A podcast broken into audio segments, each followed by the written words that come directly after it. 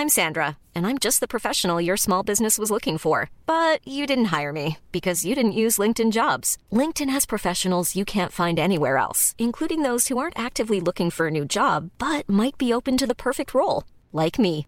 In a given month, over 70% of LinkedIn users don't visit other leading job sites. So if you're not looking on LinkedIn, you'll miss out on great candidates like Sandra. Start hiring professionals like a professional. Post your free job on linkedin.com/people today. NoWatch.fm Incredible Web Shows. Cette émission vous est proposée avec la participation du fanshop NoWatch. Bonjour à tous et bienvenue sur le Rendez-vous Tech, le podcast bimensuel où on parle technologie, internet et gadgets. Nous sommes en août 2012 et c'est l'épisode numéro 94.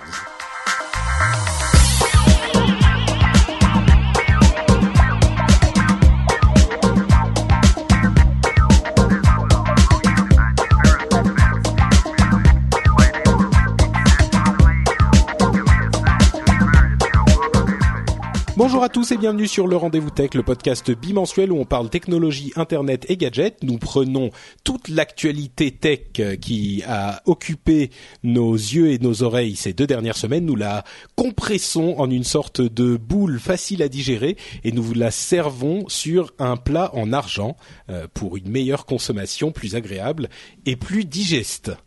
C'est un beau résumé, je pense. Je suis avec Jeff aujourd'hui. Comment vas-tu, Jeff? Euh, ça allait bien jusqu'à ce que tu fasses cette espèce d'image euh, un peu grosse, de gross comme on dit ici. Oui. Euh, Un ce peu dégueulasse. fait. Parce que je Mais pensais non, que mais non. la boule. Mais bon, à Mais part ça tout va bien. Mais Bonjour tous. regarde, dans, dans cette dans cette euh, boule à digestion facile, il y a du Apple versus Samsung, il y a des mots de passe euh, euh, sous assaut des hackers, il y a du, du Twitter qui transforme son écosystème et qui énerve une bonne partie des des développeurs. Ça fait quand même euh, des choses délicieuses, non? Ouais, mais je sais pas pourquoi ça m'a fait penser à l'île aux enfants et au Glooby Boulga de Casimir. et franchement, euh, j'ai juste de déjeuner. Ouais, c'est pas cool. Un Glooby Boulga Tech. Et quand même, et quand même un bonus pour moi d'avoir mentionné Glooby Boulga sur le rendez-vous tech. Ouais ouais non mais c'est pas mal. Je crois que ça fait euh, ça ça finira dans le titre ça. Et si vous savez pas ce que c'est, ça veut dire que vous êtes trop jeune. C'est pas grave. Exactement. ah bon sang, mais il doit y avoir plein de gens qui savent pas ce que c'est que le Gl- Glooby Boulga. Ah là là. Bon, euh, big up aux anciens qui savent de quoi il s'agit. Donc, on a euh, dans les trois infos à retenir trois euh, assez gros morceaux, avec le premier qui est la, disons la fin de la première saison, parce que c'est pas la fin euh, de la série, mais la fin de la première saison de la saga Apple versus Samsung, euh, parce que vendredi dernier, il y a quelques jours de ça, euh, toute la, les, tous les blogs tech ont été euh, surpris d'apprendre que les jurés avaient déjà euh, atteint leur verdict dans le procès Apple contre Samsung. On imaginait que ça allait prendre beaucoup plus de temps que ça, et en fait, ils sont arrivés euh, à, une à prendre une décision, à prendre même une un bon paquet de décisions euh, sur le procès. Dans alors vendredi, donc tout le monde s'est précipité euh, dans la dans la euh, ah comment ça s'appelle? L'endroit où on rend un jugement où on fait un procès. Le tribunal, voilà, c'est ça. La- voilà, la salle d'audience du tribunal. Euh, et il y a eu une chouette effervescence autour de, enfin sur Twitter, sur euh, Google euh, etc., sur Facebook. C'était assez marrant.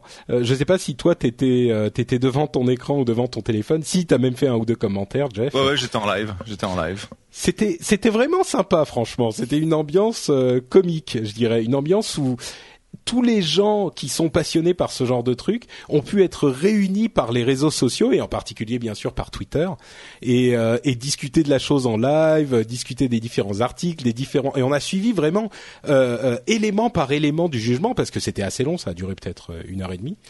Et euh, franchement, c'était marrant. Sur ça, c'était déjà un, un, un moment sympathique, je dirais.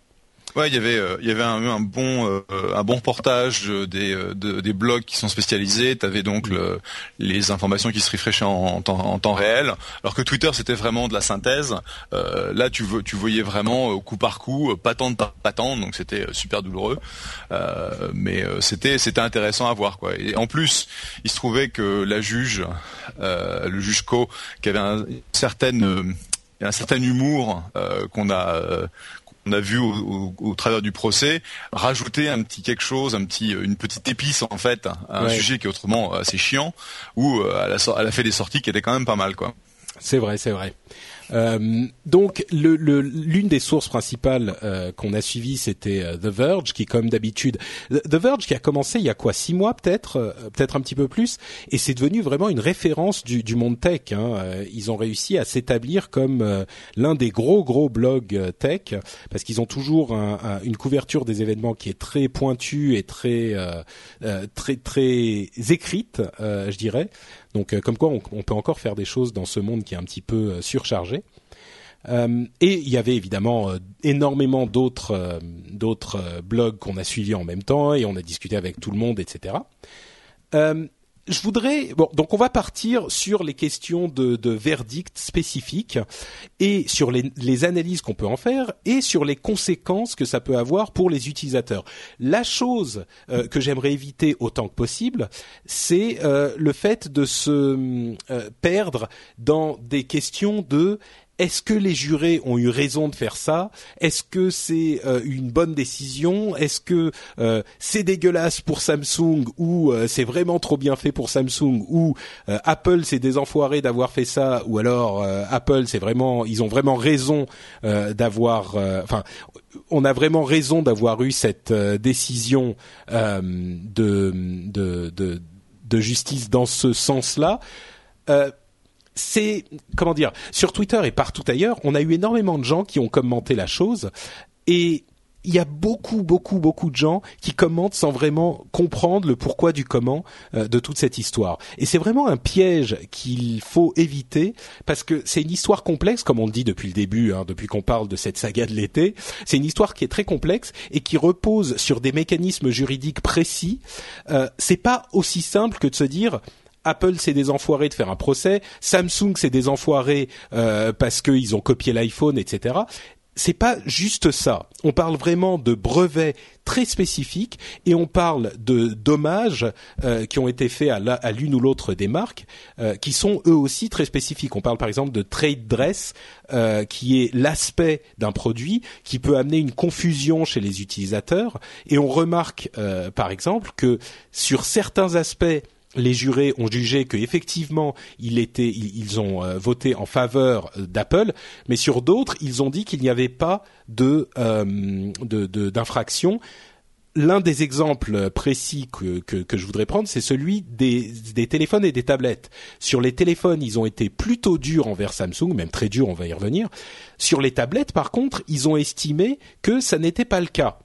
Donc ils ont pris certaines euh, choses. Bon, euh, revenons aux décisions spécifiques un petit peu plus tard, simplement pour dire pour ceux qui n'ont pas suivi la chose. J'imagine que c'est difficile de ne pas avoir suivi la chose parce que ça a été relayé partout, mais euh, le procès est clairement tombé en faveur d'Apple c'était au, fur et à mesure que les décisions étaient énumérées, on voyait sur Twitter euh, des commentaires intéressants du type euh, "Ouh là là, Samsung doit avoir mal aux fesses", euh, "Waouh, c'est fini, Samsung a, perdu le procès", "Ouf, ça fait mal pour Samsung", etc. Au final, ils ont établi que Samsung avait été coupable entre guillemets de d'infraction de brevet et d'infraction surtout intentionnelle et voulue de brevets sur une bonne partie euh, des, éléments. Euh, et ils ont attribué à Apple euh, la somme rondelette d'un milliard de dollars, environ, hein, à plus ou moins, un milliard de dollars. Il faut noter qu'il y a quelques décisions qui n'étaient pas cohérentes, c'est-à-dire qu'ils ont estimé que Samsung n'avait pas enfreint certains brevets et qu'ils avaient quand même euh, assigné des dommages pour ces brevets-là sur certains téléphones. Euh, donc il a fallu réduire un tout petit peu, mais de presque rien, genre euh, un ou deux millions la somme totale. Mais dans l'ensemble, je pense qu'on est tous d'accord pour dire que le, le, verdict est clairement en faveur d'Apple. Enfin, c'est indéniable, clairement en faveur d'Apple et en défaveur de, de, Samsung. Sur ce point, déjà un commentaire peut-être, Jeff. Hein? Bah, enfin ce à quoi les gens s'attendaient euh, éventuellement, c'était un, verdict un petit peu euh, four et moulin, c'est-à-dire euh, un peu pour Apple, un peu pour Samsung, un peu pour Apple, un peu pour Samsung. Et en fait, ce que l'on a vu, c'était que c'était très très très très très orienté Apple, puisque Apple a eu quasiment la totalité de ses claims, et là où Samsung avait des counterclaims, donc euh, ils ont dit bah nous aussi ils ont enfreint nos patentes. Euh, en gros ils se sont fait envoyer péter quoi. Donc c'était vraiment une une victoire quasi totale d'Apple euh, sur le sujet. Donc c'est quand même relativement grave parce qu'il n'y a pas de il y a, rien pour atténuer la décision en faveur de, Samsung. Et en ce qui concerne les dommages, bah un milliard de dollars c'est monstruissime. Même si in fine qu'on soit bien clair, il va y avoir un processus d'appel, de recours, parce que je peux te dire que si tu dois payer un milliard, tu vas, tu vas pas hésiter à, dépenser des, dizaines de millions de dollars en, en legal fees, hein, euh, en avocat. J'ai vu des, commentaires sur Twitter de certaines personnes qui disaient ah oui mais un milliard ça représente euh, une fraction de leur euh, chiffre d'affaires du trimestre donc évidemment c'est pas un énorme problème. enfin un milliard c'est un énorme problème pour tout le monde, même si tu en as 100 euh, milliards à la banque, euh, n'importe quelle société au monde va se battre bec et ongle pour ne pas payer euh, le, milliard et, faire utiliser tous les recours qu'ils peuvent. Ceux qui s'imaginent que waouh, un milliard c'est pas grand-chose pour Samsung se fourrent vraiment le doigt dans l'œil. C'est juste à l'Instagram. Qu'est-ce que tu racontes? Non, non, mais le, le, point que je voulais faire, c'est que oui, d'un point de vue revenu, euh, Samsung, un milliard, c'est pas grand-chose. Mais faut pas oublier que c'est une boîte qui a une euh, marge opérationnelle d'à peu près 8%. Et la dernière fois que j'étais voir les Gus en, Corée, où en fait je, me suis assis avec euh, toute l'équipe de, de management de, de Samsung pour discuter leur stratégie d'acquisition, etc. Le, patron à l'époque me disait, ben, le problème c'est qu'on a que 20 milliards en, banque. Donc hmm. c'est pas une boîte qui est comme Apple avec des centaines de milliards de dollars en cash en gros, un milliard, c'est des centaines. Euh, ok, un peu plus de 100 milliards. Tu m'excuses, un peu plus de 100 milliards. Euh, euh, Samsung, un milliard, c'est en gros 5% de leur cash. C'est hmm. pas rien. Qu'on s'en rende compte quand même. Oui, non, mais et puis à vrai dire, même si Apple devait payer un milliard sur leurs 100 milliards, euh, c'est ça serait ils se ils se battraient pour ne pas les payer. Je veux dire, c'est pas c'est de l'argent de poche, c'est de l'argent de poche pour personne. Un milliard. Oui, puis, surtout c'est un problème de c'est un problème de précédent. C'est ça Bien Sûr. Bien sûr. Euh, alors justement, les précédents et les conséquences sur l'industrie et sur les, utilisateurs, on va en parler. Euh, avant d'y venir, euh, juste pour reparler de ce de ces points sur lesquels Samsung a été condamné. Les, les, principaux, ça va être trois choses que j'ai retenu. D'une part, les brevets pour le euh, pinch to zoom, c'est-à-dire pincer pour zoomer, euh, qui est un, brevet qui a été déposé par Apple au moment de la sortie de l'iPhone. Euh, il a il a été attribué à Apple il y a un moment, et donc Samsung a été condamné parce que les, jurés ont trouvé qu'ils avaient utilisé cette fonction qu'Apple avait brevetée. L'autre, c'est le ah, je vais dire une bêtise. Euh, il y a une, un autre brevet logiciel euh, spécifique qui que je que je retenais et que j'ai oublié. Bon, euh, bref. ok. On n'a pas, fait un mind melt depuis un bout de temps là, donc euh, je peux pas t'aider. C'est possible. Euh, donc, bref, il y avait celui-là et un autre qui était du, du même type, hein, du même euh, du même acabit. Et, et l'autre aspect qui a été clairement condamné, c'était cette histoire de trade dress. Donc, l'aspect des premiers iPhones et notamment du 3G et du 3GS, c'est-à-dire cet écran avec le, le cerclage en métal brillant, en métal chromé. Euh, quand on prend le Galaxy S ou le Galaxy Nexus, je sais plus, il y a effectivement ce, même chromage autour de l'écran qui a été euh, estimé par les, les, jurés comme étant une copie.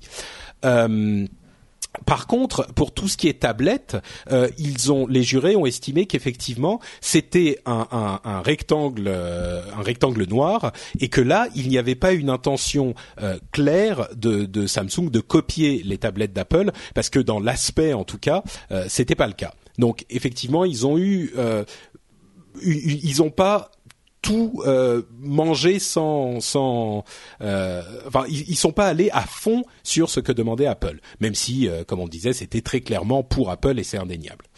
Euh, ensuite il y a la, la question il y a pas grand chose il y a pas grand chose qu'ils ont pas eu quand même hein non, non, non, c'est sûr, c'est sûr. Ils ont, ils ont très clairement été. Euh, bah, le fait que les les euh, les tablettes ne sont pas directement concernées par ces euh, arguments, c'est quand même un, un mini ouf de soulagement pour Samsung dans leur malheur. Disons que ça aurait pu être pire. ça aurait pu être encore pire. Tu as raison. Ça aurait pu être une, une véritable catastrophe. Ouais, c'est c'est juste une juste une énorme catastrophe là. Euh, alors, il y a d'autres choses qu'il faut préciser. Euh, comme tu le disais, Samsung va évidemment euh, faire appel, hein, c'est évident.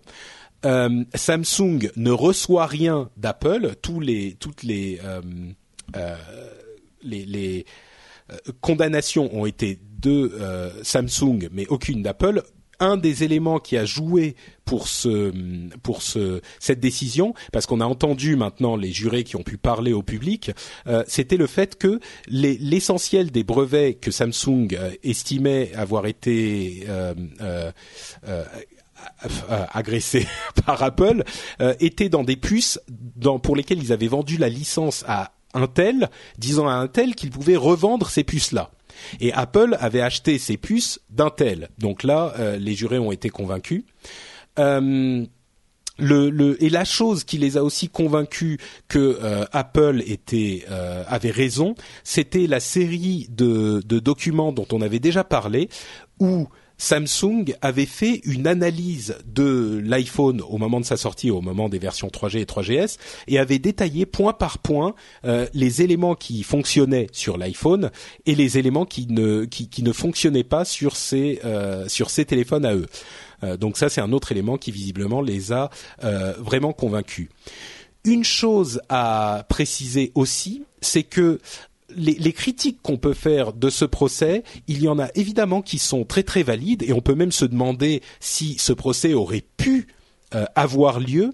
Mais euh, pour aller vraiment au fond des choses, le, vrai problème, si jamais on accepte que ce procès n'aurait pas dû avoir lieu parce que il y a euh, des appareils qui ressemblent aux appareils qu'ils sont et ils se ressemblent tous plus ou moins, le problème ne vient pas euh, de Samsung ou d'Apple vraiment.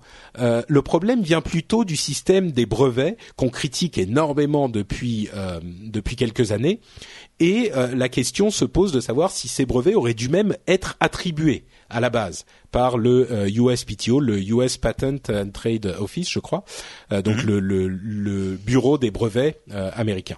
Donc le, le, cœur du problème, je pense, même pour ceux qui sont très très furieux contre ce procès et les résultats de ce procès se situent plus au niveau des brevets, je pense, qu'au niveau des, des, des acteurs euh, du procès eux-mêmes, même s'il est légitime aussi de penser que Apple n'aurait pas dû se servir euh, de ces brevets-là.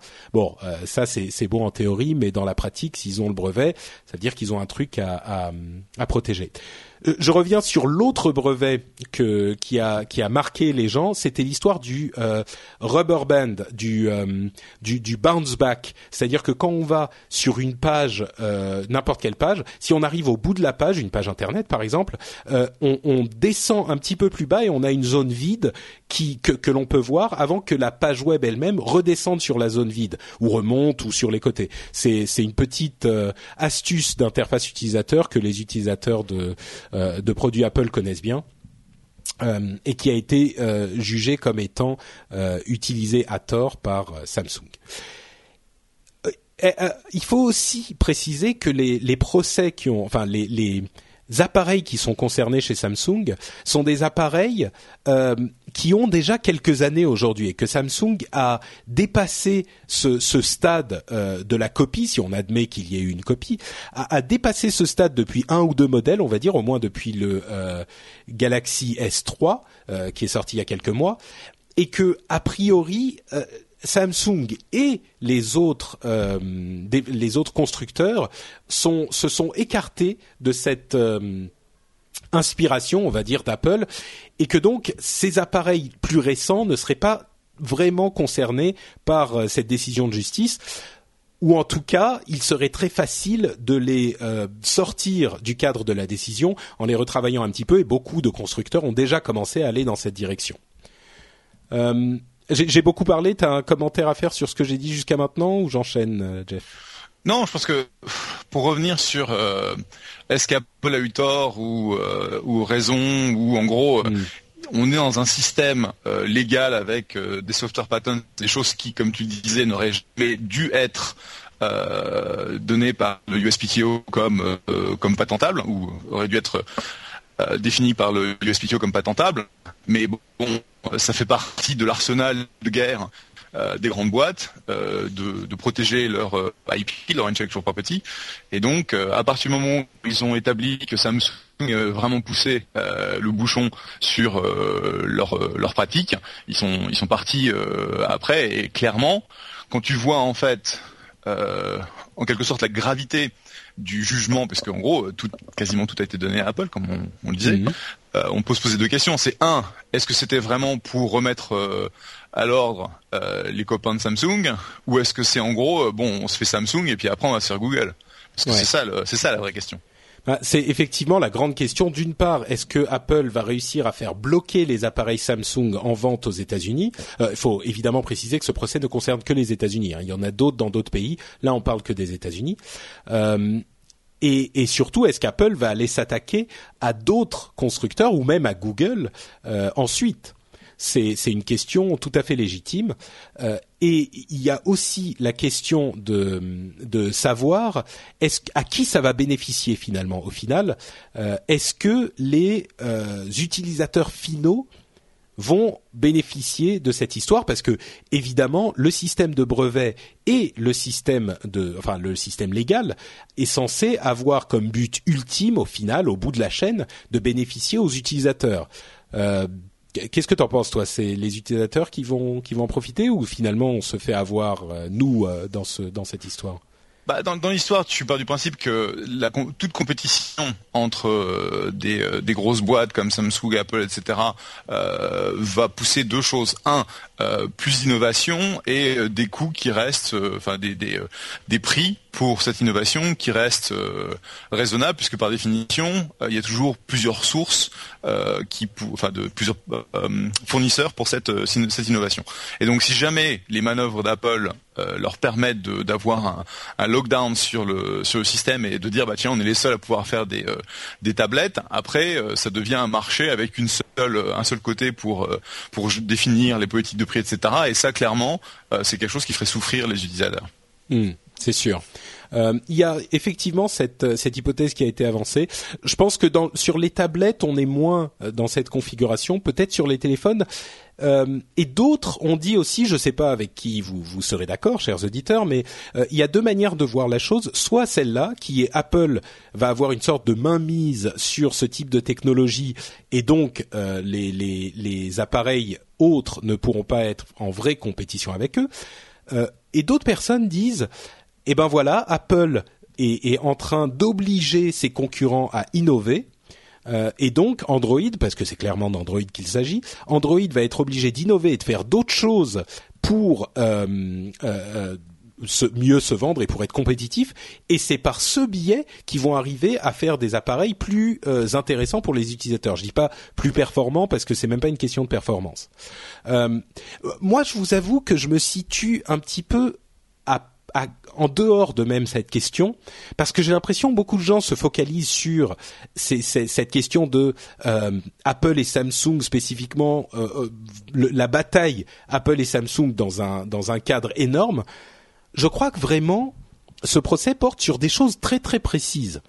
Il y a quelques brevets qui sont pénibles si on peut pas les utiliser, du genre effectivement le pinch to zoom, oui c'est super chiant, il faut double taper ou ce genre de choses et l'aspect extérieur d'un appareil avec son cerclage en métal, euh, je pense qu'il y a d'autres euh, moyens de, rendre un appareil intéressant euh, et que ces, choses-là spécifiques ne sont pas hyper gênantes pour les constructeurs.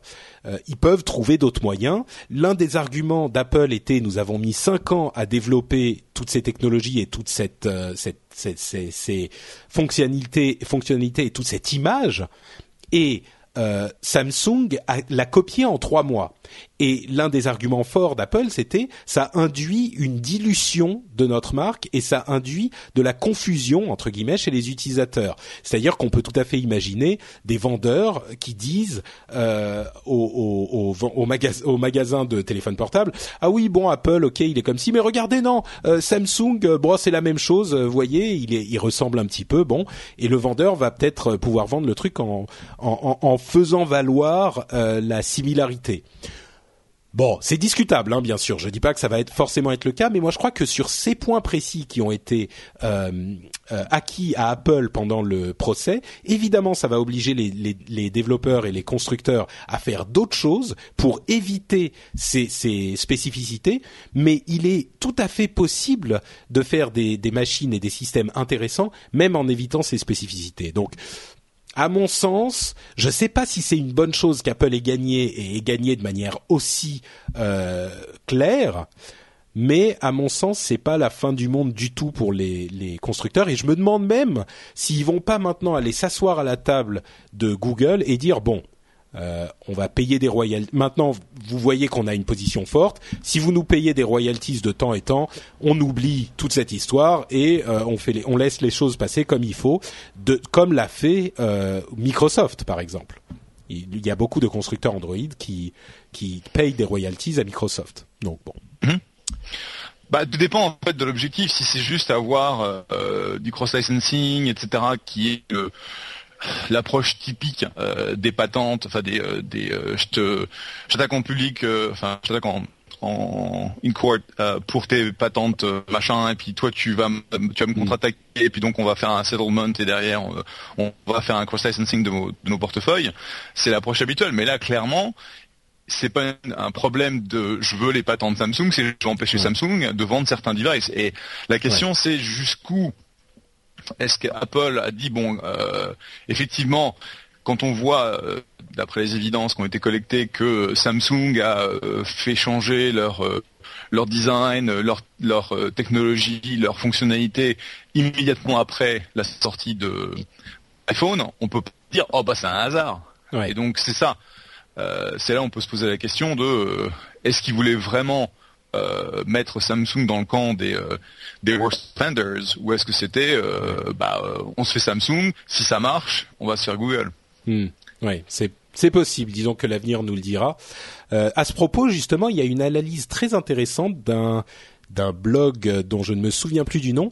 Je crois que c'était Gigahome où il disait en fait, malgré cette décision de justice qui est assez dévastatrice, euh, il y a, enfin dévastatrice c'est peut-être un mot un peu fort, mais Samsung a sans doute fait le bon choix, même si il s'avère qu'ils ont copié euh, ouvertement Apple. Parce que regardez les autres choix qui se posaient à eux, euh, qui se posaient à tous les constructeurs quand l'iPhone est sorti. Soit on ne copiait pas du, tout et on continuait dans notre direction ou à faire des choses un petit peu bizarres. C'est ce qu'a fait Nokia, c'est ce qu'a fait RIM et ils sont pas dans une bonne position. C'est ce qu'a fait LG ou HTC euh, notamment. Ils sont pas dans une super bonne position soit on faisait comme Microsoft et on faisait de la vraie différenciation, de la vraie innovation au niveau de l'interface. On essayait de faire quelque chose de différent pour arriver à cette euh, euh, facilité d'utilisation des smartphones euh, qui était pointée du doigt par par Apple.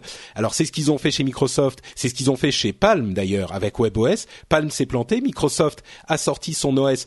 ça n'a pas été le succès immédiat qu'ils auraient espéré. Peut-être que ça changera, mais ils ont les épaules pour tenir sur le long terme aussi. Donc c'était pas forcément un choix qui était disponible pour tout le monde. C'était de prendre quelques années de retard euh, pour arriver sur la sur la place, soit on faisait comme Samsung, la solution rapide euh, c'était de faire des petites copies euh, clairement de l'appareil et euh, de se laisser le temps de se s'imposer et de se laisser le temps aussi de faire les choses différemment à terme, euh, comme on le voit aujourd'hui avec les différents modèles Galaxy, euh, même si ça pouvait avoir des conséquences plus graves avec Apple. En l'occurrence, même si ils doivent payer un milliard au final après les, les appels qui vont qui vont durer des mois et des années, même s'ils devaient le payer ce milliard, qui peut d'ailleurs être triplé ou réduit par la juge si elle estime que c'est nécessaire, euh, même s'ils doivent le payer, peut-être que ça a quand même été stratégiquement le bon choix pour Samsung. Euh, dernière chose pour préciser. en, gros, en gros, ce que tu dis, c'est euh, de toute façon, comme on a perdu, autant qu'on pousse le bouchon le plus loin possible, et en gros, on se, on prend le risque de cette situation. Et en gros, la question, c'est est-ce que est-ce qu'ils ont perdu ils vont perdre un milliard à cause de cette, à cause du, euh, du, jugement. Est-ce qu'ils auraient perdu plus d'un milliard euh, en termes de revenus si c'était parti sur leur propre innovation? C'est ça. C'est une bonne question. Cela dit, enfin ouais, c'est beaucoup plus compliqué que ça. Mais en gros, c'est ce que tu dis quoi. Oui, oui. En gros, oui. Bon, c'est très schématique, hein, bien sûr, mais c'était une bah, comme comme Samsung est aujourd'hui euh, l'acteur majeur à côté de d'Apple chez les constructeurs dans le dans le monde de la mobilité. Euh, clairement, ils ont fait quelque chose qui était un choix juste. Donc euh, bon, peut-être que ça schématise un peu trop. Je suis d'accord. Euh, juste. Pardon? Quote and quote juste. Oui, ouais, c'est ça. je fais les guillemets, ouais. Euh, dernière chose sur ce point, sur ce sujet, et puis on va passer à autre chose. Euh, il y a beaucoup de gens, enfin beaucoup de gens, certains euh, euh spécialistes euh, juridiques qui disent que il y a eu trop d'erreurs dans le jugement et trop d'amateurisme entre guillemets, euh, et que la, la, la, le jugement va être overturned, donc va être annulé. Euh, D'autres juristes, et là je, me, ne sais pas exactement, mais d'autres juristes disent c'est un petit peu des juristes qui sont frustrés que les jurés pardon, euh, ne soient pas eux-mêmes des juristes et ne s'y connaissent pas aussi bien qu'eux euh, en loi, parce que en, matière légale, parce que le but du système euh, légal, c'est que le jugement soit rendu par des gens entre guillemets normaux donc euh, bon, on ne sait pas là où ça va aller non plus. Peut-être qu'effectivement il y a des erreurs euh, flagrantes qui feront que euh, le jugement ne peut pas tenir. Et évidemment, Samsung fera appel en fonction de ces de ces erreurs-là et de bien d'autres encore. Moi, les erreurs que j'ai vues, ça paraissait pas des choses euh, invraisemblables. Disons que ça reste dans le dans la latitude que peut avoir le jury, euh, les jurés de, de, juger les choses de telle ou telle manière. Mais bon, moi je suis pas un spécialiste, donc peut-être que que je me trompe sur ce point. Euh, donc voilà pour le procès Apple versus Samsung. On aura certainement d'autres choses à dire avec les appels, mais c'était vraiment vraiment le gros sujet de ces euh, derniers, de ces deux dernières semaines et à vrai dire de ce week-end. Un autre sujet que je voudrais évoquer, c'est un formidable article de euh, Ars Technica que je vous engage et vous enjoins tous à aller lire. Euh, est-ce que tu l'as lu, Jeff, ce, cet article qui s'appelle Why passwords have never been weaker and crackers have never been stronger? Pourquoi les mots de passe n'ont jamais été aussi faibles et les hackers et les crackers n'ont jamais été aussi forts? Est-ce que tu l'as lu? Non, je l'ai pas lu. Eh ben écoute, euh, je vais te recommander d'y courir après l'émission et je vais en faire un petit résumé. Je suis en train de l'ouvrir. D'accord, très bien. euh, c'est un article qui est un petit peu long et un petit peu technique, euh, mais qui est absolument fantastique et terrifiant à la fois, que je vais vous résumer ici, euh, surtout parce qu'on avait parlé de sécurité il y a, je crois, deux semaines à peine, quand on parlait du hack de Matt Honan dans l'épisode précédent. Euh, que je vous engage à aller écouter aussi. Je vous enjoins à aller écouter. Euh, au début, quand je suis arrivé sur cet article, je me suis dit oula, euh, Dan Goodin, qui est l'auteur de l'article, est en train de nous faire du catastrophisme. Euh, ça va encore être quelque chose de de ridicule et de et de comment dire de de d'outrancier. Et je suis sûr que je vais trouver ça complètement idiot et voilà. Mais bon, je l'ai lu quand même parce que je suis consciencieux, et j'ai été complètement édifié et atterré à la fin. Et donc, je vais vous résumer, comme je le disais, les deux points essentiels de l'article qui, euh, en gros, vous dit que il faut vraiment, vraiment, vraiment faire attention à vos mots de passe. Alors, pourquoi est-ce que les mots de passe n'ont jamais été si faibles? Il y a eu depuis quelques années des fuites de listes de mots de passe en clair énormes. Euh, notamment l'un des gros, l'une de ces grosses fuites, c'était la fuite euh, des mots de passe du service RockYou dont je ne sais même pas de quoi il s'agit, mais ils ont perdu quelques millions euh, de mots de passe il y a quelques années. Et il y en a eu d'autres. C'était un, social, c'était un social network qui ah bah est devenu un photo sharing, qui est devenu une boîte de développement de jeux Facebook. en gros, c'était, c'était des mecs qui étaient super bons à la viralité et, et pas très bons au back-end. D'accord. Ok. Oui. Bah effectivement, parce que ils stockaient tous leurs mots de passe en clair. Évidemment, généralement chez les services euh, un petit peu sérieux, les mots de passe sont cryptés. Euh, il y a des haches, du salt, etc. Je vous, je vous passe les détails, mais ils sont cryptés. Donc même si un hacker réussit à s'introduire dans leur base de données et à la récupérer, c'est pas du tout, du tout, du tout, du tout, du tout facile de récupérer les mots de passe.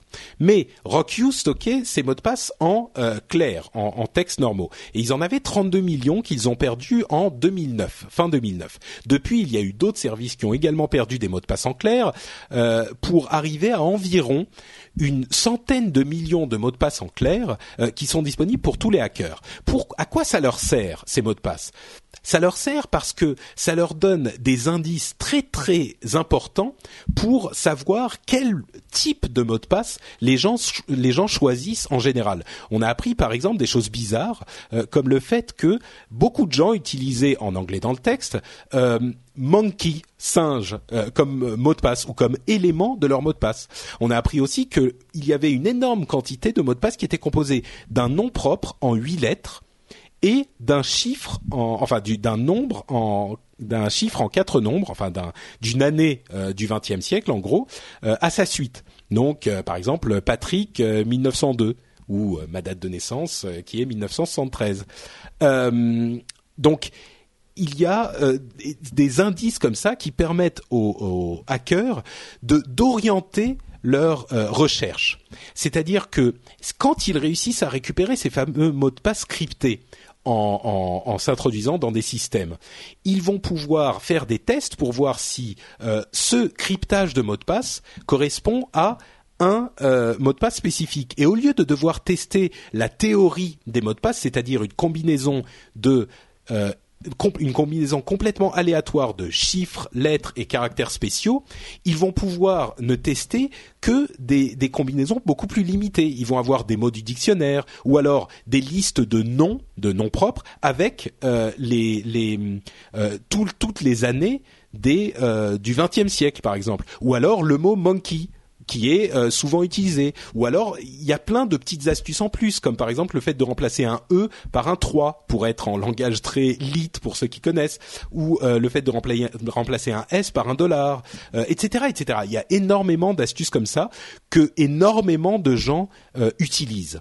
Et bien sûr, sans s'en rendre compte, sans, se sans consulter les autres personnes, hein, simplement en se euh, parce que les humains, l'esprit humain n'est pas très doué pour euh, pour générer des choses vraiment aléatoires. Donc on passe d'une combinaison immense et énorme de possibilités immenses avec ces fameux 96 caractères différents qui sont chiffres, lettres et caractères spéciaux euh, dans un mot de passe un peu long à des des sets des ensembles de mots de passe beaucoup plus réduits. Donc ça c'est le premier élément. On passe de de, de, de plusieurs ordres de manipulation Ryan Reynolds here from Mint Mobile. With the price of just about everything going up during inflation, we thought we'd bring our prices down. So to help us, we brought in a reverse auctioneer, which is apparently a thing. Mint Mobile unlimited premium wireless. Ready to get 30, 30, bit to get 30, bit to get 20, 20, 20, bit to get 20, 20, bit to get 15, 15, 15, 15 just 15 bucks a month. So, Give it a try at mintmobile.com/switch. slash $45 up front for 3 months plus taxes and fees. Promo rate for new customers for limited time. Unlimited more than 40 gigabytes per month slows. Full terms at mintmobile.com. There's never been a faster or easier way to start your weight loss journey than with PlushCare.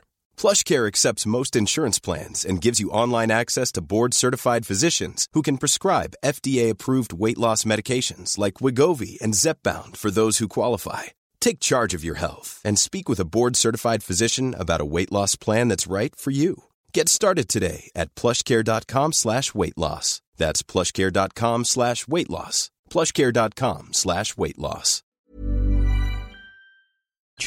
Euh, plus petit. Au lieu d'avoir des, je sais pas, des milliards de milliards de milliards, on a des centaines de millions de possibilités, par exemple. Hein. L'autre élément, c'est que les hackers ont euh, énormément de puissance à leur disposition. Ils sont très très forts. Et, la raison euh, pour laquelle c'est vrai, c'est qu'on a la puissance des ordinateurs qui a augmenté de manière incroyablement significative. Et ils donnent un chiffre qui est édifiant, c'est que euh, une carte euh, graphique AMD Radeon HD 7970 euh, peut faire des tests sur ces mots de passe cryptés à une fréquence inimaginable. Jeff, si je te dis comme ça, combien de, millions de tests est-ce qu'il peut faire à la seconde? Simplement une carte graphique classique hein, du commerce avec des logiciels qui sont téléchargeables très facilement sur Internet. Au hasard, tu me dis combien de millions? Euh, je suis l'article. Hein. ah, d'accord. Donc tu sais. Bon, alors je vais je vais vous le dire, chers auditeurs. On parle même pas en millions, on parle en milliards. Cette carte graphique avec les logiciels qui vont bien peut faire 8,2 milliards de tests à la seconde. C'est invraisemblable. Donc, si vous mettez ces deux éléments ensemble, là, les, les, les euh, indices qu'ils ont eu pour tester des, un set, un ensemble de mots de passe réduit, et la puissance des cartes graphiques actuelles, ça veut dire que les, les, les mots de passe sont plus faciles à craquer que jamais. Alors évidemment, ça veut dire qu'il faut qu'ils obtiennent ces mots de passe cryptés, qui sont pas évidents, parce que s'ils essayent de se, de se connecter à un service web, euh, évidemment, au bout de 4-5 connexions, ils peuvent pas faire une attaque en, force brute sur le service web. Il faut que cette attaque en force brute, qui, qui est de tester plein de types de mots de passe différents, soit fait sur des fichiers cryptés qui ont été volés au, service en question. Mais euh, c'est devenu quelque chose qui est loin d'être impossible. Donc c'est quelque chose que surtout qui est édifiant, je disais, parce que je n'imaginais pas que c'était aussi facile entre guillemets euh, aujourd'hui pour les pour les hackers de, de, de, trouver ces mots de passe une fois qu'ils avaient été cryptés. Et il y a différentes méthodes de cryptage. On parle comme je le disais, de hash, de salt, etc. Euh, je, fais, je vous fais un schéma euh, un schéma grossier, hein, mais on, on pensait pas que c'était aussi facile à, craquer, facile entre guillemets. Et ce que ça veut dire, c'est qu'il faut plus que jamais faire attention à sa sécurité. Euh, D'une manière générale, les mots de passe qui sont plus longs sont beaucoup plus difficiles à craquer. Si vous montez à, je sais pas, 12, même au-dessus de 9 ou 10 caractères pour votre mot de passe, ça, ça augmente la difficulté de façon exponentielle parce qu'à chaque fois c'est multiplié par le nombre de caractères possibles, c'est-à-dire 96. Donc c'est c'est ça augmente vraiment vraiment très très vite. Si vous montez à 10 ou 12 ou 15 euh, caractères, vous devriez être tranquille. L'autre chose euh, vraiment à, à, faire si vous êtes un petit peu habitué à, à l'instrument informatique, c'est d'utiliser un, un gestionnaire de mots de passe comme LastPass au hasard, il y en a d'autres, hein, mais LastPass, de vous faire des mots de passe au hasard générés par LastPass d'une longueur correcte et vraiment au hasard que même vous vous ne saurez pas et de retenir un mot de passe qui sera le mot de passe d'accès à ce euh, euh, gestionnaire de mots de passe que vous pouvez aussi protéger par un, un, un authenticator Google par exemple et une fois que vous avez ce très très long mot de passe pour accéder à ce gestionnaire de mot de passe, très long et très unique et que vous connaissez, eh ben vous devriez être tranquille. L'autre chose, c'est vraiment d'utiliser des mots de passe différents pour différents services. On en avait déjà parlé. Si vous voulez plus d'informations sur ces sujets, euh, n'hésitez pas à retourner à l'épisode 93 où on détaillait euh, les trois éléments importants pour être un petit peu tranquille sur la toile. Mais cet article était vraiment intéressant et, et je voulais le partager avec vous parce que c'était une sorte de suite à l'épisode précédent qui, à mon sens, a apporté une valeur euh, importante. Et le problème, et le problème, c'est que c'est vraiment une euh, une euh, boucle infernale, une, parce que à partir du moment où un mot de passe a été deviné et que vous utilisez le même, bien souvent ils vont pouvoir accéder à vos comptes Twitter, email, etc. Ils vont commencer à envoyer du spam aux gens qui croient que c'est vous qui l'envoyez et donc ça va euh, derrière euh, lancer des, euh, des, vagues de Trojan Horse, enfin des, des, programmes qui vont prendre la main sur les ordinateurs et donc c'est vraiment super important. Et mm. Je me rappelle avoir reçu ce type d'email du conseiller du consul général du Canada je dis Auguste, euh, peut-être ton mot de passe parce que bon, euh, il me dit mais je peux utiliser mon, mon compte Yahoo depuis des années et euh, si je lui avais pas dit, je pense qu'il aurait continué à envoyer des, des emails avec du malware et typiquement le consul général du Canada, on nous ses emails quoi. Ah oui, effectivement, c'est sûr.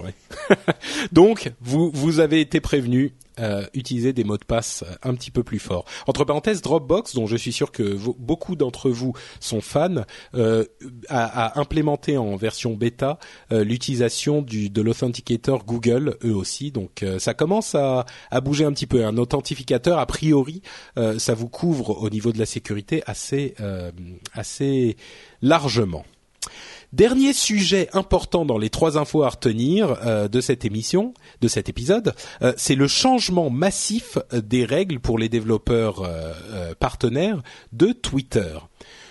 Pour résumer, Twitter a changé l'accès à ses API, donc l'accès à ses données, pour les développeurs tiers qui font des applications Twitter diverses et variées. L'élément principal qu'ils ont changé, c'est que maintenant, à partir d'un certain nombre d'appels euh, d'API, à partir de environ 100 000, euh, il y a des, considérations spéciales, mais tout de même, euh, c'est à peu près 100 000 en gros. Il va falloir travailler avec Twitter, donc leur demander l'autorisation, en gros, euh, d'accéder à euh, leur service. Ça ne concerne évidemment que les développeurs, mais ça peut avoir des conséquences pour les utilisateurs que nous sommes aussi. Par exemple, imaginons que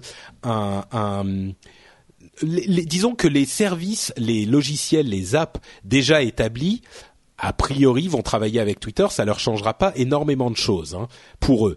Euh, on pense à euh, des choses comme Flipboard par exemple qui utilisent Twitter euh, énormément. eux, je pense qu'ils vont pas trop avoir de problème pour négocier avec Twitter. Mais d'autres, par exemple, des petites sociétés qui vont développer des apps intéressantes et innovantes sur Twitter, dès qu'ils vont atteindre cette limite de 100 000, a priori, c'est pas, ça, ça, pourrait être relativement vite atteint s'ils commencent à gagner en popularité. Ils vont se retrouver un petit peu coincés et ils vont devoir parler avec Twitter, qui risque de leur demander de l'argent ou de demander, on sait pas trop. Mais euh, ça, ça, ça, va changer un petit peu l'écosystème euh, qu'il y a autour de Twitter. Alors, dans les premières heures et les premiers jours, on a entendu des développeurs plutôt grognons euh, sur ce sujet. Et dans les jours qui ont suivi, on a entendu des gens dire pas le contraire, mais dire euh, ne paniquez pas pour rien. D'une part, c'est normal que Twitter se, s'intéresse à la protection de son propre euh, business model et de son de son euh, de son écosystème parce que le but de Twitter c'est pas de se vendre un jour à quelqu'un mais de devenir vraiment une société qui compte sur la toile autant que Google ou d'autres et pour ce faire, c'est un petit peu une, euh, c'est un petit peu obligatoire pour eux de commencer à contrôler euh, leurs accès, comme le fait Facebook ou Google, hein, par exemple. Euh, et puis d'autres qui ont dit, si vraiment on a un service qui est intéressant, eh ben Twitter aura tout intérêt à travailler avec nous pour le faire. Donc c'est pas, c'est pas la fin du monde. Je pense que effectivement, moi, je me dis que ça va sans doute rendre les choses un petit peu plus difficiles pour les tout petits, mais c'est en même temps un stade de la vie de Twitter où c'est un petit peu inévitable.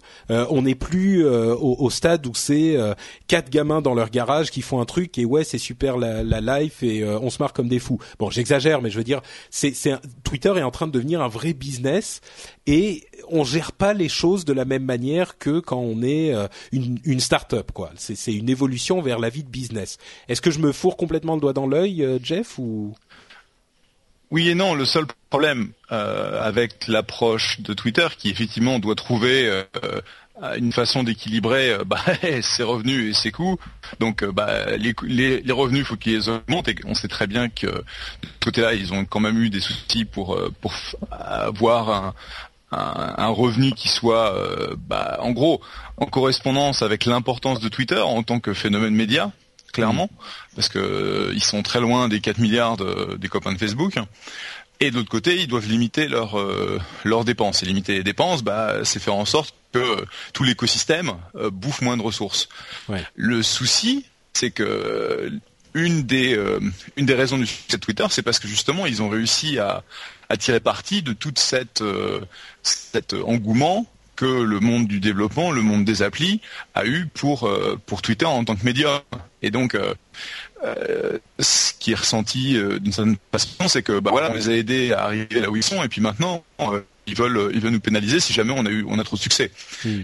Et effectivement, comme tu disais, je pense que les les tierces parties qui qui développent des choses stratégiques ont la possibilité de discuter avec eux, mais euh, euh, ils ont effectivement euh, un problème de comment on rationalise tout cet écosystème et à ce jour ils n'ont pas vraiment été super bons mm. sur leur communication avec l'écosystème. On les a vus déjà une ou deux fois en gros dire bah tiens bah voilà, vous avez dit que les applis c'était à vous, mais en fait c'est à nous. Euh, en gros, maintenant c'est impossible ce que de j'allais dire.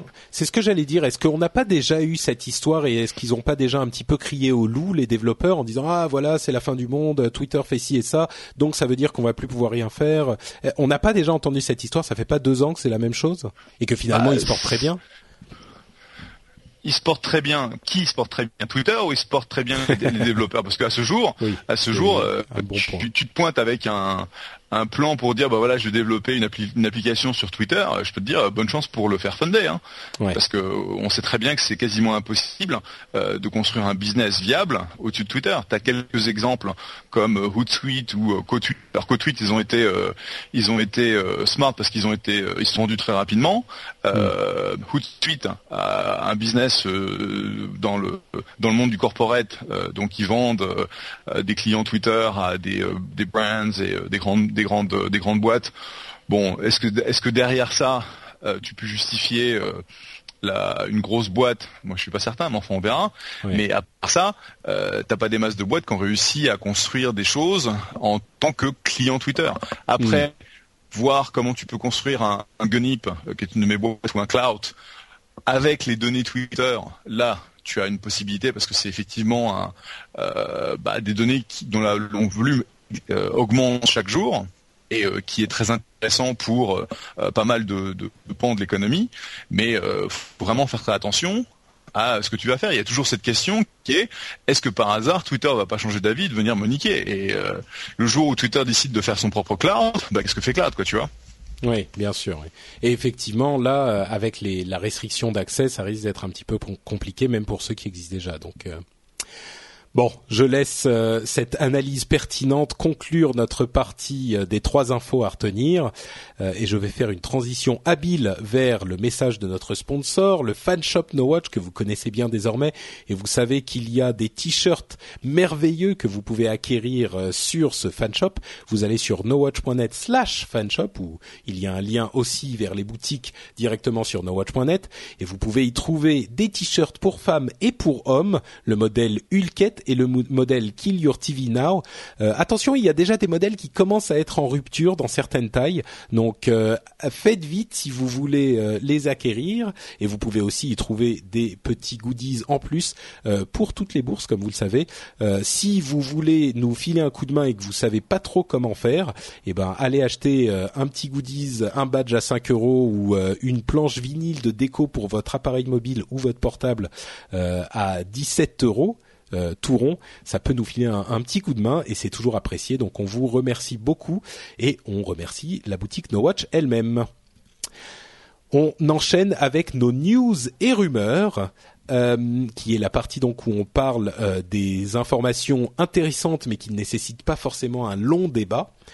Euh, la première que j'ai choisi de retenir, c'est la comment dire, le bruit que commence à faire la chute vertigineuse, je mets des guillemets là aussi, de l'action Facebook, euh, puisqu'elle a perdu à peu près la moitié de, la, de sa valeur depuis son entrée en bourse il y a, euh, ils sont aujourd'hui à environ 20 dollars.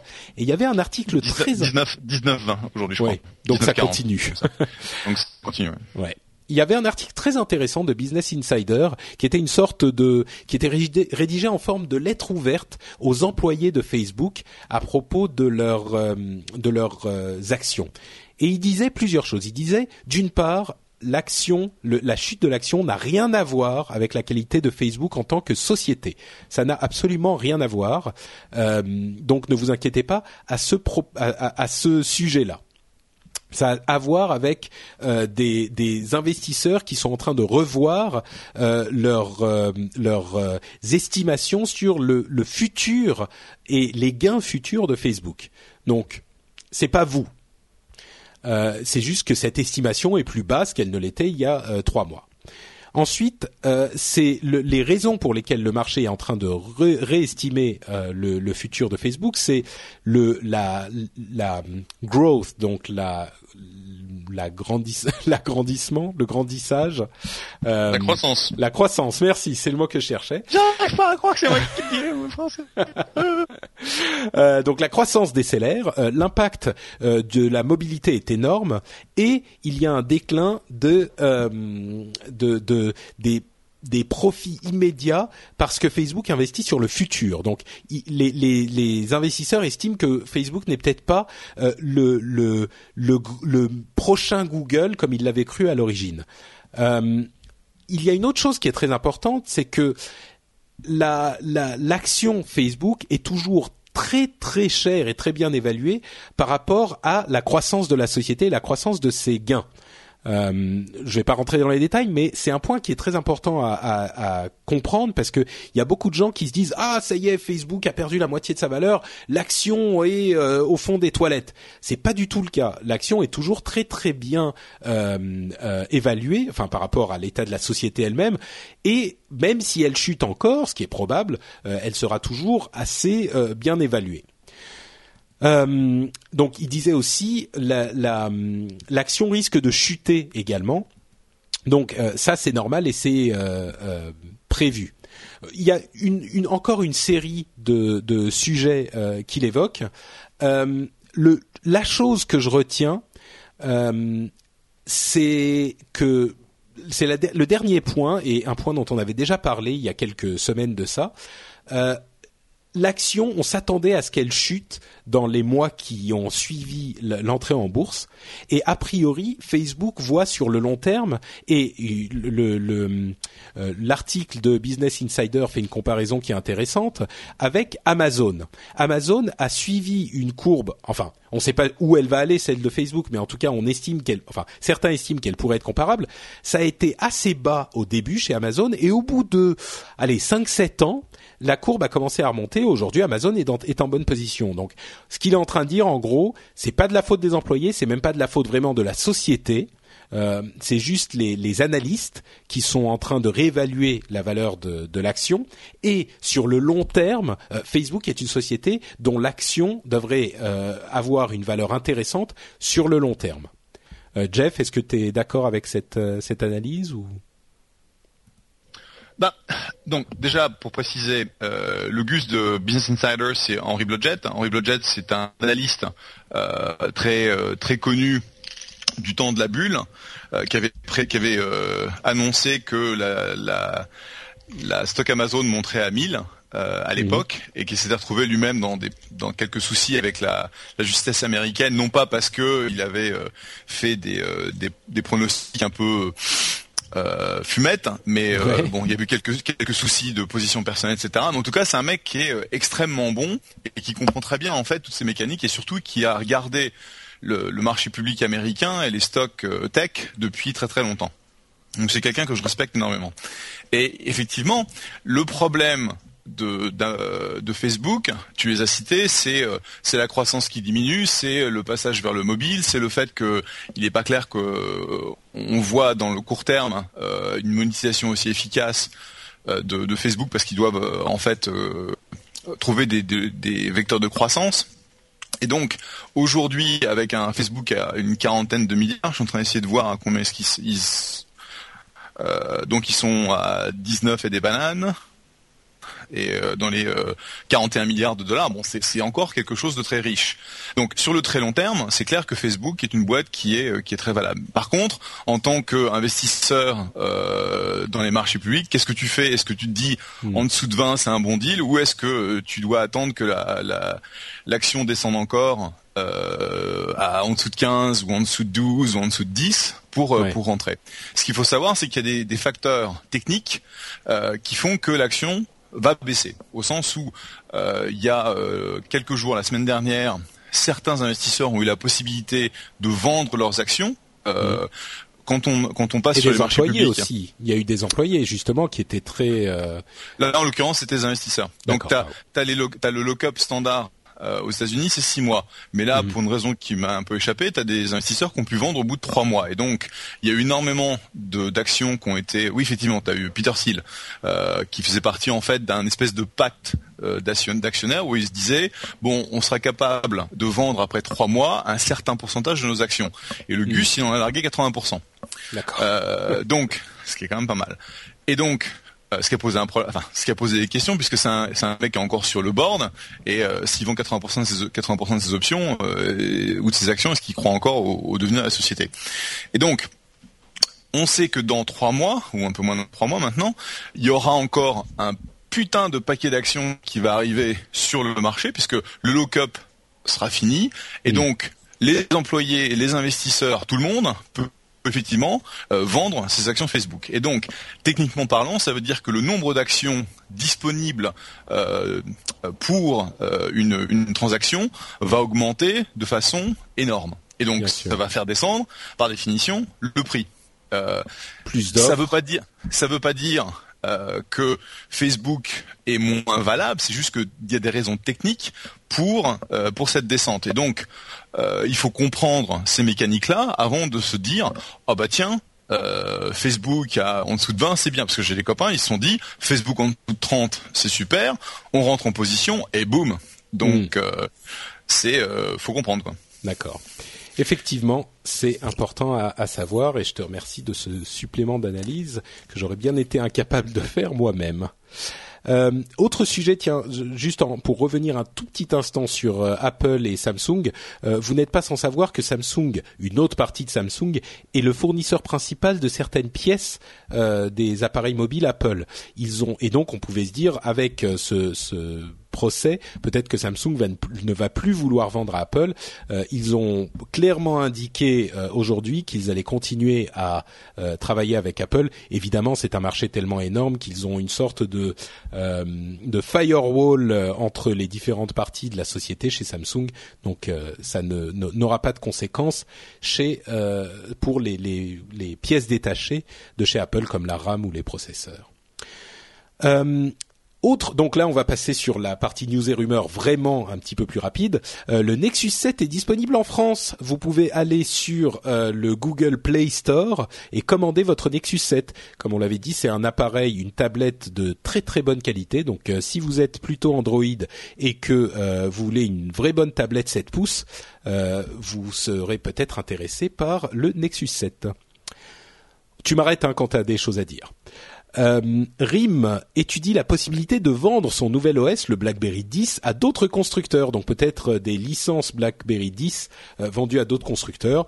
Est-ce que c'est pas un peu trop tard? On est en droit de se le demander. Il y a eu une sorte de... on peut rire là ou on peut rire ou on peut pas? On peut, on peut. Oh, il a l'air pas mal BlackBerry 10, mais bon. un ouais vendre à Nokia Ouais, ouais, un petit peu. Euh, ah, mais bon, le fait de vendre son, tu sais, ils ont quand même une bonne image avec les entreprises, mais bon, bref. Euh, Apple, il y a eu une sorte de, de, de, je ne sais pas si c'est une panique, mais une sorte de vent de news qui est arrivé sur la, la, la blogosphère il y a la semaine dernière en disant que Apple était la société à la plus grosse capitalisation boursière de l'histoire. Alors c'est vrai de manière numéraire, euh, ils sont montés aujourd'hui à euh, 637 milliards de dollars de capitalisation bours- boursière, mais certains ont fait remarquer, notamment chez TechCrunch, euh, que si on prend, on prend en compte l'inflation, euh, donc la valeur de la société à un moment T dans le cadre de son de son de son époque, euh, c'est toujours Microsoft qui a la la, la qui tient le, le le flambeau de la plus grosse capitalisation boursière puisque avec l'inflation euh, Microsoft était serait aujourd'hui enfin à l'époque où ils étaient au plus haut aujourd'hui ça équivaudrait à 850 milliards de dollars euh, comparé aux 737 milliards d'aujourd'hui pour Apple.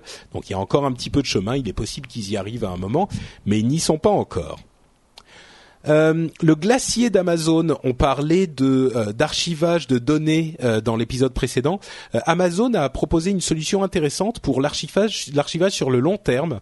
Euh, c'est une un archivage qui coûte presque rien. Je crois que c'est un cent par gigabit pour archiver, mais sur le long terme. C'est-à-dire que vous mettez toutes vos données quelque part, mais pour les récupérer, ça prend du temps. Je crois trois heures pour récupérer les données, et ça coûte un peu d'argent pour les récupérer aussi. Donc ça s'appelle Amazon Glacier, euh, donc euh, comme un glacier hein, où, on- où les trucs sont euh, glacés pendant un moment.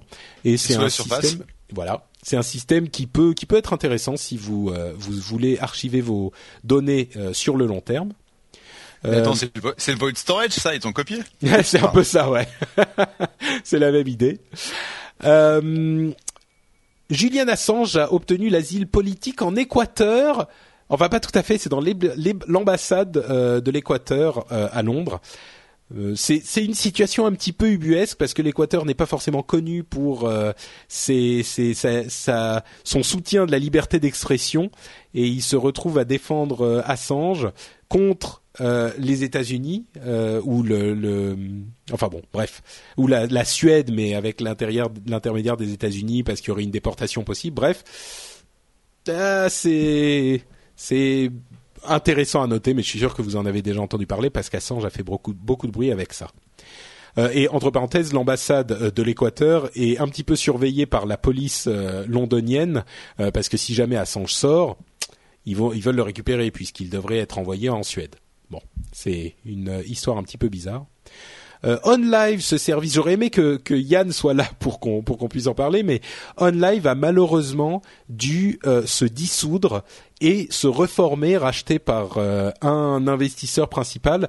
Mais euh, visiblement, la société était en mauvaise position sans doute parce qu'ils avaient fait trop d'investissements dans trop de serveurs et le seul moyen, a priori, d'après ce qu'ils nous ont dit, de euh, continuer à exister sans interruption de service, c'était de se dissoudre et de renvoyer 50% de leurs employés et de réemployer. En fait, ils ont renvoyé tous leurs employés, ils en ont réemployé 50%. Bon, c'est une histoire un petit peu sordide qui a animé la toile euh, la semaine dernière, mais euh, je voulais en toucher un mot rapidement quand même. La société continue à exister et les investisseurs y croient vraiment. Donc ça ne veut pas dire que la société est morte. Vous vous souvenez, c'était ce service de, de jeu euh, streamé qui vous permettait de jouer à n'importe quel jeu sans avoir une machine puissante puisque vous ne, vous ne receviez que la vidéo qui était calculée ailleurs par une console ou un ordinateur. Enfin, les investisseurs y croient vraiment. Euh, tous, tous les investisseurs actuels, enfin de l'ancien live, ils ont tout perdu. Hein. Oui, oui, bien euh, sûr. Ce que je veux dire, c'est les nouveaux investisseurs, effectivement. Euh, mais, mais c'était une, une opération financière et administrative un petit peu bizarre quand même. Visiblement, c'était parfaitement légal, mais c'est pas la plus commune, on va dire. Donc bah, c'est juste un c'est juste tu, tu, passes en banqueroute de manière à ce que euh, tu puisses annuler toutes tes dettes. Euh, mm. Tu négocies typiquement avec tes euh, tes plus gros créanciers comment est-ce que cette dette va être gérée, restructurée, réorganisée. Et en gros, tous les gens qui sont des actionnaires se font exploser et les gens qui ont de la dette deviennent les deviennent les les investisseurs et puis, euh, et puis tu recommences quoi. Mais euh, effectivement, ça veut dire que tous les gens qui comptaient sur toi pour euh, que ce soit des actions, des options, un plan de un plan de, de retraite, etc. Tout ça, c'est ouais, c'était pas une bonne journée pour pour les employés d'OnLive et on espère qu'ils s'en remettront sans trop de difficultés. Euh, TSDR, TOSDR, pardon. Vous connaissez peut-être euh, euh, TLDR qui veut dire euh, Too Long Didn't Read, donc c'est trop long, j'ai pas lu. Là, c'est TOS pour Terms of Service. Didn't Read. Donc c'est un service qui est collaboratif, qui essaye d'analyser tous les les terms of service, donc ces ces accords que vous cliquez sans vraiment les lire. Là, il y aurait un endroit pratique pour euh, les pour récupérer les informations essentielles de ces terms of service. Euh, si vous voulez avoir des informations dessus, vous pouvez aller y jeter un coup d'œil. C'est sur tos-dr.info. tos-dr.info. Ustream, tes camarades et ceux qui nous aident à faire nos, nos lives en direct quand on, quand je réussis à, à, ne pas mettre à jour mon Mac quand il faudrait pas, euh, ils ont lancé ou ils lancent bientôt un service qui s'appelle BFF, c'est Broadcast for Friends. Ils ont lancé euh, Broadcast for Friends, qui est un truc assez sympa, c'est-à-dire que euh, vous faites un, un streaming live, mais juste pour vos amis Facebook. Donc euh, vous pouvez, si vous êtes à une soirée ou avec euh, euh, à l'anniversaire de la petite nièce ou machin, vous pouvez faire commencer un streaming, mais vous le diffusez pas en live sur internet pour tout le monde, uniquement pour vos amis Facebook. C'est une super idée, je trouve, et c'est vraiment quelque chose qui peut servir pour certaines personnes. Ouais, Ustream est en train de sortir pas mal de produits intéressants là, donc je peux rien dire, mais super. Ah. Go Ustream. D'accord bah, Go Ustream, nous on les aime bien de toute façon, euh, on les utilise depuis un moment et puis ils nous ils nous filent ce compte pro euh, qui nous permet de vous diffuser les lives sans pub euh, et de bonne qualité. Donc effectivement, c'est nos potes aussi. Adopi plus CSA plus Arcep regroupés dans une dans une nouvelle agence qui aurait en charge de réguler tous les médias, y compris le net. C'est a priori ce qui va se passer je me passerai de commentaires moi avant de voir effectivement ce que ça donne. Je vous avoue que je ne suis pas hyper hyper euh, rassuré. Et je crois que c'est sur ce euh, sujet un peu inquiétant qu'on va finir euh, les news et rumeurs de l'émission. Il y avait d'autres trucs intéressants à discuter, euh, comme le hack de cerveau qui, que, dont Corben a parlé, qui permet de, de voir de, ce, nom, ce à quoi on pense juste en, en analysant les données de nos cerveaux. Euh, c'est un petit peu bizarre, mais bon, ça veut dire qu'on sera plus tranquille nulle part. Euh, le Thin Touch de Synaptic, qui est un, touchpad euh, qui permet de voir avec quelle force on appuie sur le touchpad. C'est une innovation super intéressante.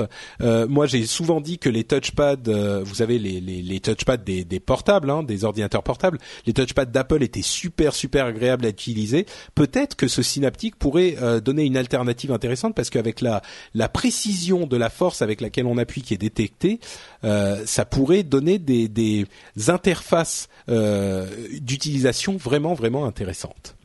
Bon, il y en aurait d'autres dont on peut parler, mais je crois que je vais effectivement euh, m'arrêter là. Euh, avant de, de, se quitter, je vais vous lire quelques avis des utilisateurs, enfin des auditeurs qui nous ont laissé des avis sur iTunes, puisque vous le savez, on vous encourage toujours, et vous devez en avoir marre, mais c'est pas grave, on va le dire quand même. Euh, on vous encourage toujours à aller nous mettre des notes et des avis sur iTunes, parce que ça nous aide vraiment, vraiment euh, pour euh, être découvert par d'autres euh, auditeurs qui vont regarder des podcasts intéressants sur iTunes. Si vous, vous pensez que d'autres personnes pourraient apprécier le rendez-vous tech et que ça pourrait leur servir, eh ben un, bon moyen de le faire découvrir, c'est de faire ça. Euh, vous pouvez faire comme Vilain Pabo qui nous a mis euh, 5 étoiles en disant merci. Toujours agréable d'écouter vos avis, vos conseils ou simples éclairages sur l'actu IT. Cela dit, je préférerais un format hebdomadaire euh, avec une durée de 45 minutes. Ça serait plus simple à écouter pour moi. Quoi qu'il en soit, merci. Euh, merci vilain Pabo.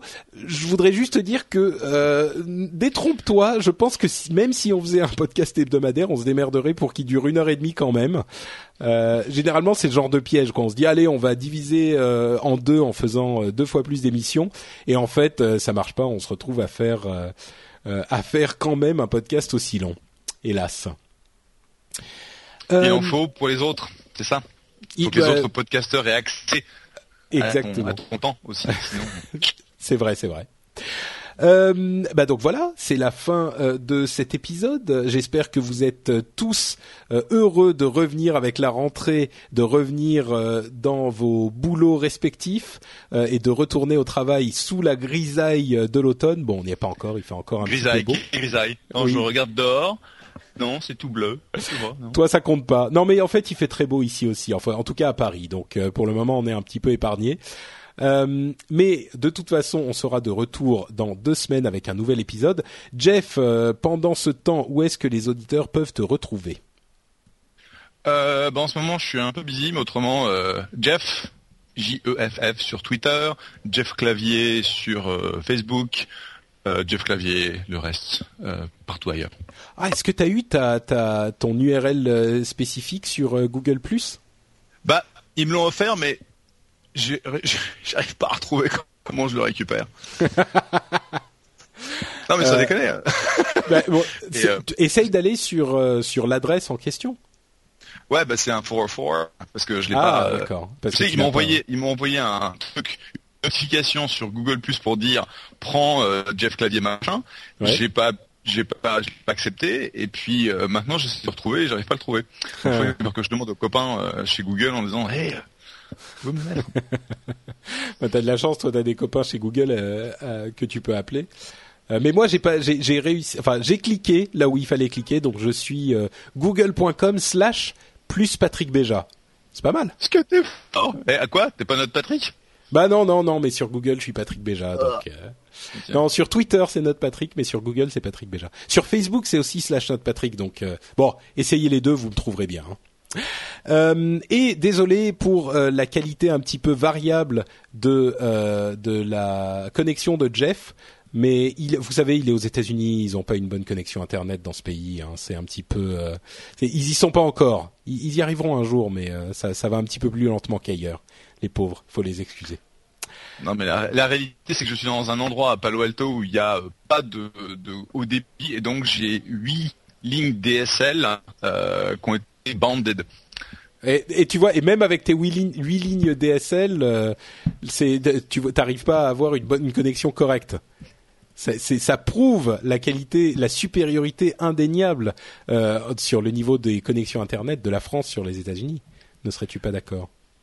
Euh, ouais, enfin, je peux faire ça depuis la maison. À ce moment-là, j'ai 45 mégas, mais bon. Ok. J'étais sûr que t'allais dire un truc comme ça. Bon, euh, sur ce, on va vous laisser, chers camarades et auditeurs. On vous donne rendez-vous donc dans deux semaines pour un nouvel épisode. Et euh, merci à toi, Jeff, de nous avoir rejoints pour celui-ci. Merci à tous. Ciao, ciao. Ah, ciao.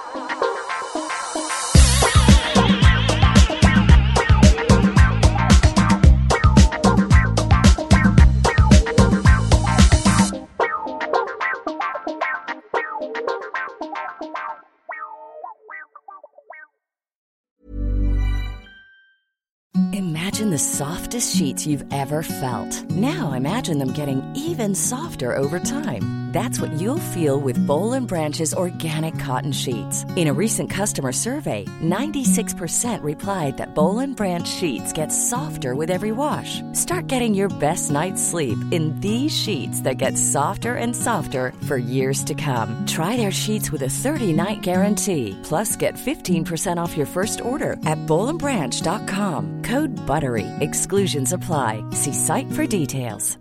When you make decisions for your company, you look for the no-brainers. And if you have a lot of mailing to do, stamps.com is the ultimate no-brainer. It streamlines your processes to make your business more efficient, which makes you less busy. Mail checks, invoices, legal documents, and everything you need to keep your business running with stamps.com.